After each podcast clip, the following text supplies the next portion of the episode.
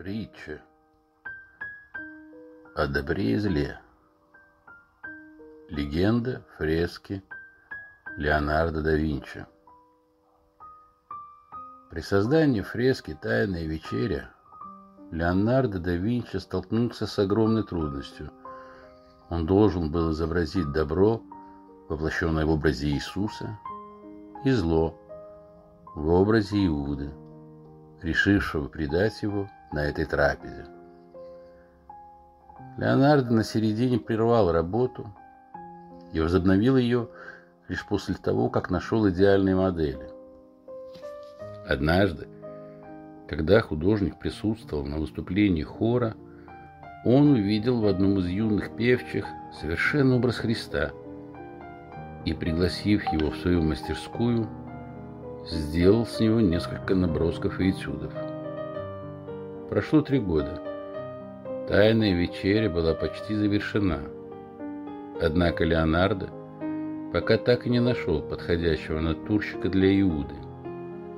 Кардинал, отвечавший за роспись собора, торопил его, требуя, чтобы фреска была закончена как можно скорее. И вот, после многодневных поисков, художник увидел – валявшегося в сточной канаве человека, молодого, но преждевременно одрехлевшего, грязного, пьяного и оборванного. Времени на этюд уже не оставалось, и Леонардо да Винчи приказал своим помощникам доставить его прямо в собор. Что те и сделали. Большим трудом его притащили туда и поставили на ноги. Он толком не понимал, что происходит. А Леонардо запечатлевал на холсте греховность, себялюбие, злочестие, которыми дышало его лицо.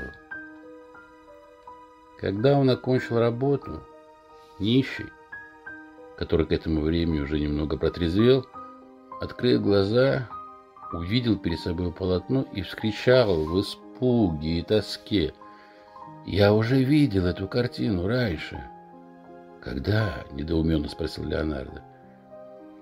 Три года назад. Еще до того, как я все потерял. В ту пору, когда я пел в хоре, и жизнь моя была полна мечтаний, какой-то художник написал с меня Христа.